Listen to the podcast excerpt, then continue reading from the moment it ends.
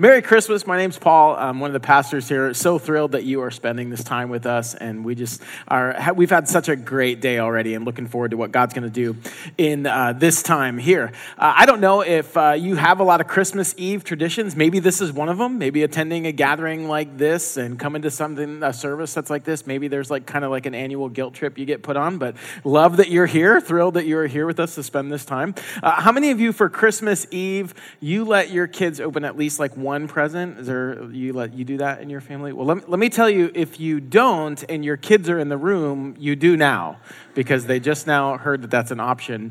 Uh, how many of you for Christmas Eve, uh, your tradition is actually going to buy presents? So like you do all your shopping.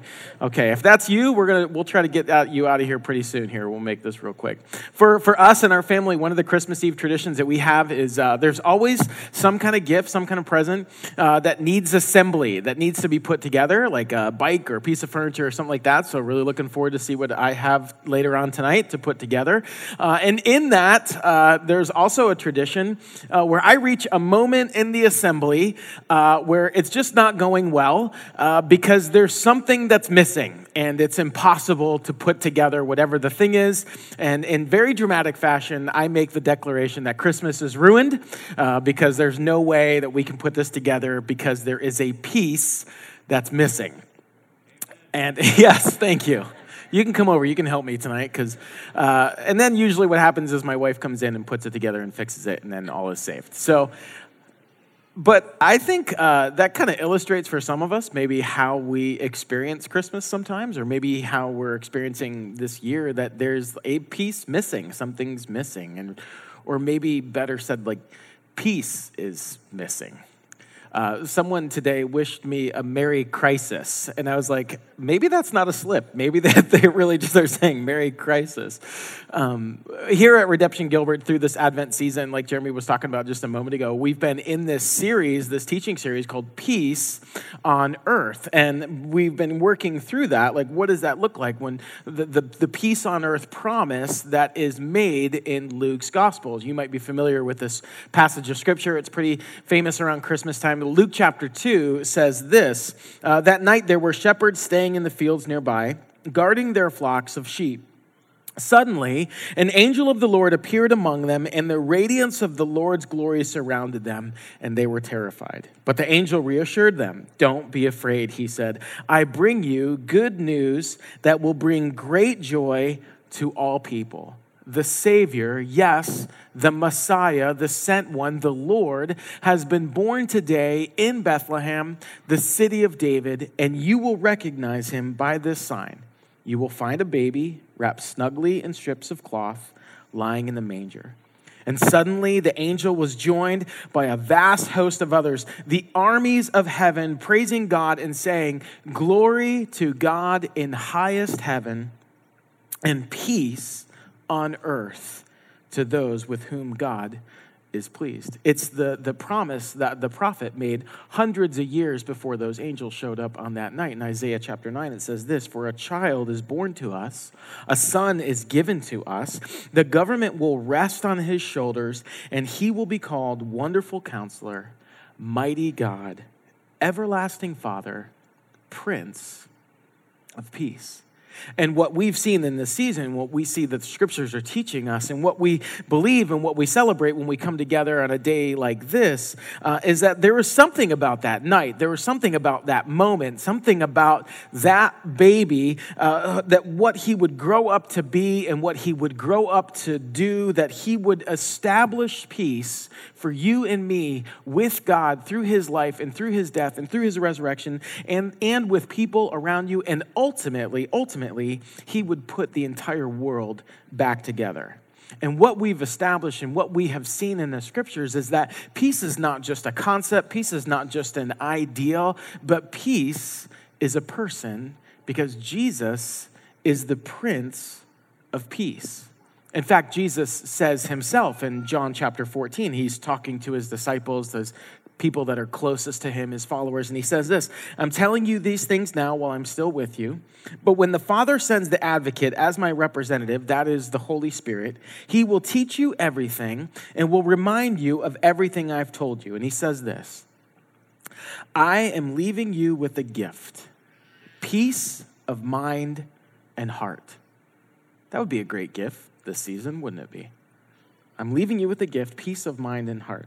And the peace I give is a gift the world cannot give. So don't be troubled or afraid. What he's saying there is the peace that I promise you is not like the peace that the world offers you. See, the world tells us that if you want peace in this life, you just need to change your circumstances. Like if you could change your relational circumstances, if you could just kind of get the relationship that you want or that you desire, that is what's going to bring you peace. Or if you could change your financial circumstances, like if you could improve your finances, that would bring you the peace. Or, or if you could improve your health, if you could change your kind of physical circumstances, circumstances, that would be the thing that would bring you peace. But Jesus is saying, no, the peace that I'm offering you is nothing that the world can give you. When we are talking about peace, we're talking about uh, this Hebrew concept of peace. It's the word shalom.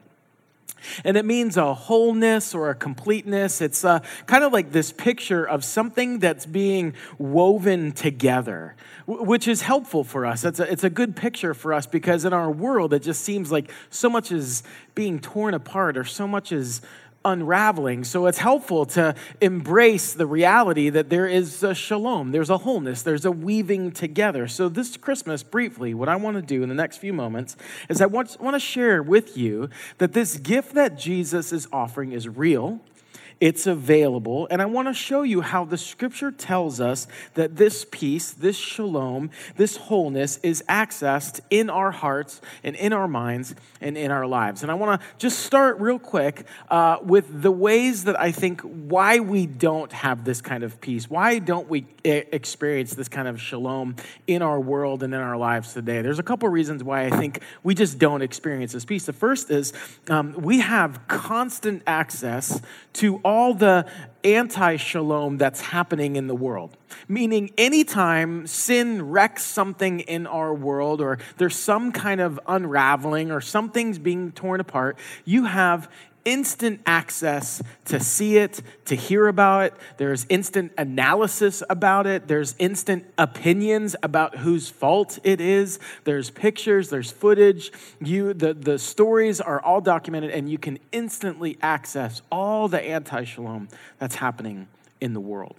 We also have constant access to comparison, meaning there's constant access to people who are doing life better than you. And in this season, I think we kind of feel it maybe a little bit more acutely because there's already kind of like this pressure like okay i gotta spend more i have to do more i have to uh, things have to be decorated more things have to look more. Like there just has to be uh, there has to be more and you're kind of bombarded by what everybody else is doing and you feel this kind of pressure where like if i have to keep up with that. The experience for my family has to be at least as good as the experience for their family or else who knows what'll happen. Who knows how my kids will grow up if they don't have the all-star christmas that my neighbors are having. And we just get, it even overwhelms us and it just wears us out, this constant comparison. So, what do we do? We'll kind of lock ourselves in our bedroom and crawl under the covers. But then we start scrolling, and you start scrolling, and there they are. There's the perfect family with the perfect Christmas photos of their perfect children and matching holiday outfits with the perfect snowy background and they're like feeding reindeer, you know. And dad just got the best ever Christmas tree, hauling it out of the woods on his shoulder like a boss, straps it to the top of the Escalade that's got the wreath on the grill. And you're there and you're hiding in your room because your house is absolutely bombed and trashed and wrecked, and there's just so much to do and not enough time. Your kid's like gnawing on the door handle. Ah! You're just constantly comparing. That was my house last night, so. We have constant access to critique. It's an amazing world we live in where anyone, anywhere can critique your choices. You can be instantly evaluated in real time, even by complete strangers. And then, lastly, I think uh, just the fact that there's just constant access. You know, legend has it uh, that there was a day when, at a certain time of night, uh, the television would just stop showing programs. Um, and there would be no more shows, no more content. Uh, there was just a screen that came up that said "off air." Anybody, anybody here survived those days? There we go. We've got some people. Thank you for your service. Um, but yeah, they just said like we're all done like we're done showing you stuff. You just got to turn it off and you just have to go to bed. It's we're done. We're done. You should be done. We'll see you guys tomorrow. And you couldn't like you know pull out your phone and look at stuff. I mean if you want to stare at a handset i guess you could do that but like but now you just can't ever turn it off so, if that's kind of contributing to the world that we're in, I mean, what are we supposed to do? Well, fortunately, into our world, into this world, into all of the chaos and into all the craziness, God speaks because that's what God always does. God always speaks into the chaos. God always speaks into the craziness. God always speaks into the darkness. It's what He does from the very beginning into our world and into your world. So God is not sitting around in 2021 saying, I really probably should have thought about the pandemic and all the variants, and I probably should have thought about inflation, and I, th- I should have thought about politics, and I should have thought about supply chain issues before I made the promise of peace on earth. I didn't see any of that coming. No. God speaks into this moment in our world, and God speaks into the moment of whatever's going on in your life, in your heart, in your mind. And God is speaking today. And, and, and I don't know why you ended up coming to this service. I don't know why you're here, but I just want you to know one thing I do know for sure is that God is speaking because he never relents to the circumstances. So, God in the scriptures, He offers us a way to experience peace even in the midst of a chaotic and crazy world. And the Apostle Paul writes about this to the church at Philippi in Philippians chapter 4. Listen to what the scripture says about how we access this kind of peace. He says this Do not be anxious about anything.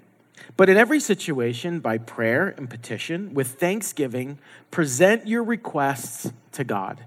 And the peace of God, which transcends all understanding, will guard your hearts and your minds in Christ Jesus. And he says, finally, brothers and sisters, whatever's true, whatever's noble, whatever's right, whatever's pure, whatever's lovely, whatever is admirable, if anything is excellent or praiseworthy, think about such things. And then he says to the church, whatever you've learned or received or heard from me or seen in me, put it into practice. And the God of peace will be with you. Peace on earth. So, this Christmas, there's a gift that's available to you from God.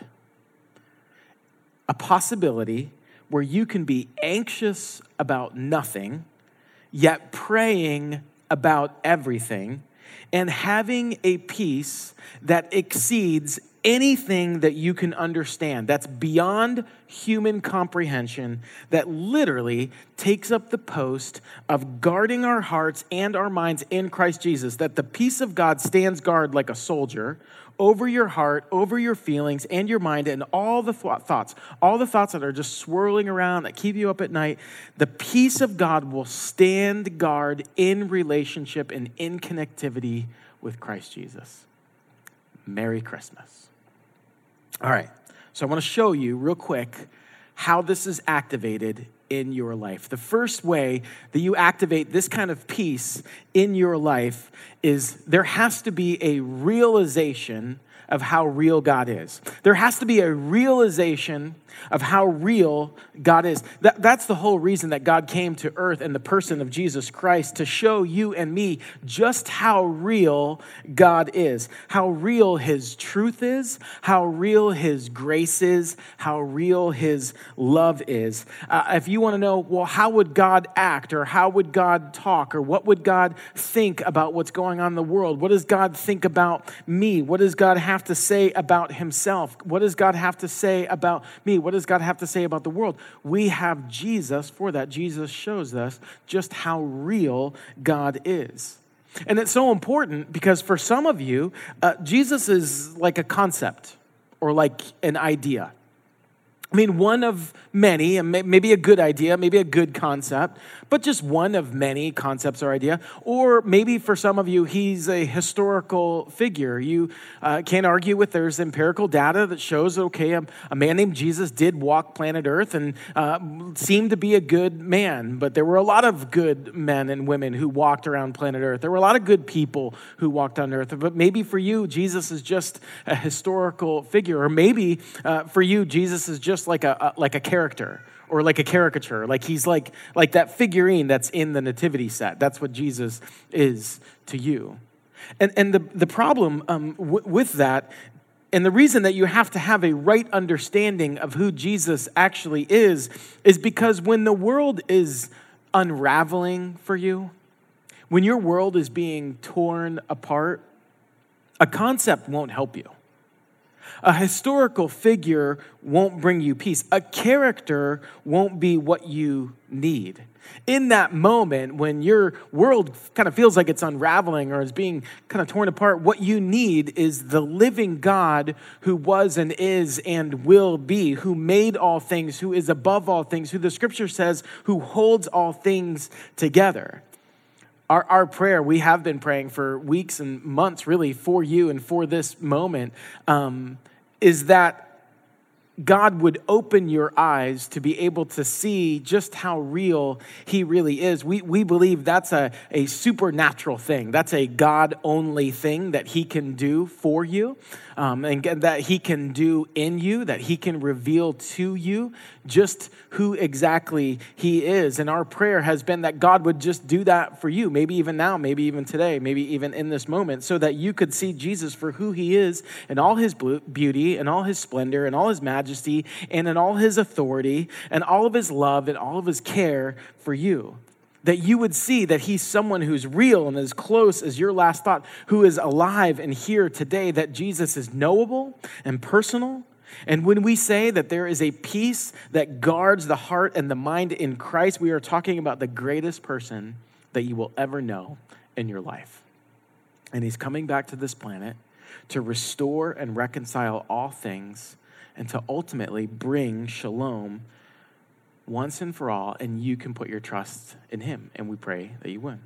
So it starts to activate this peace that God's offering. It starts with a realization of just how real God is in the person of Jesus, how far you are from God without the person of Jesus, and what He has done on your behalf.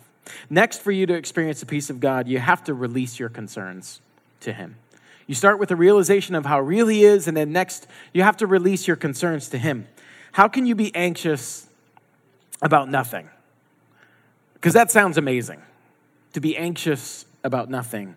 The scripture says only by praying about everything, which means you tell God what you need and you give thanks to Him for what you do have. Uh, Peter would say it this way in 1 Peter 5 Cast all your anxiety on Him because He cares for you. Anxiety is a word that simply means to pull apart.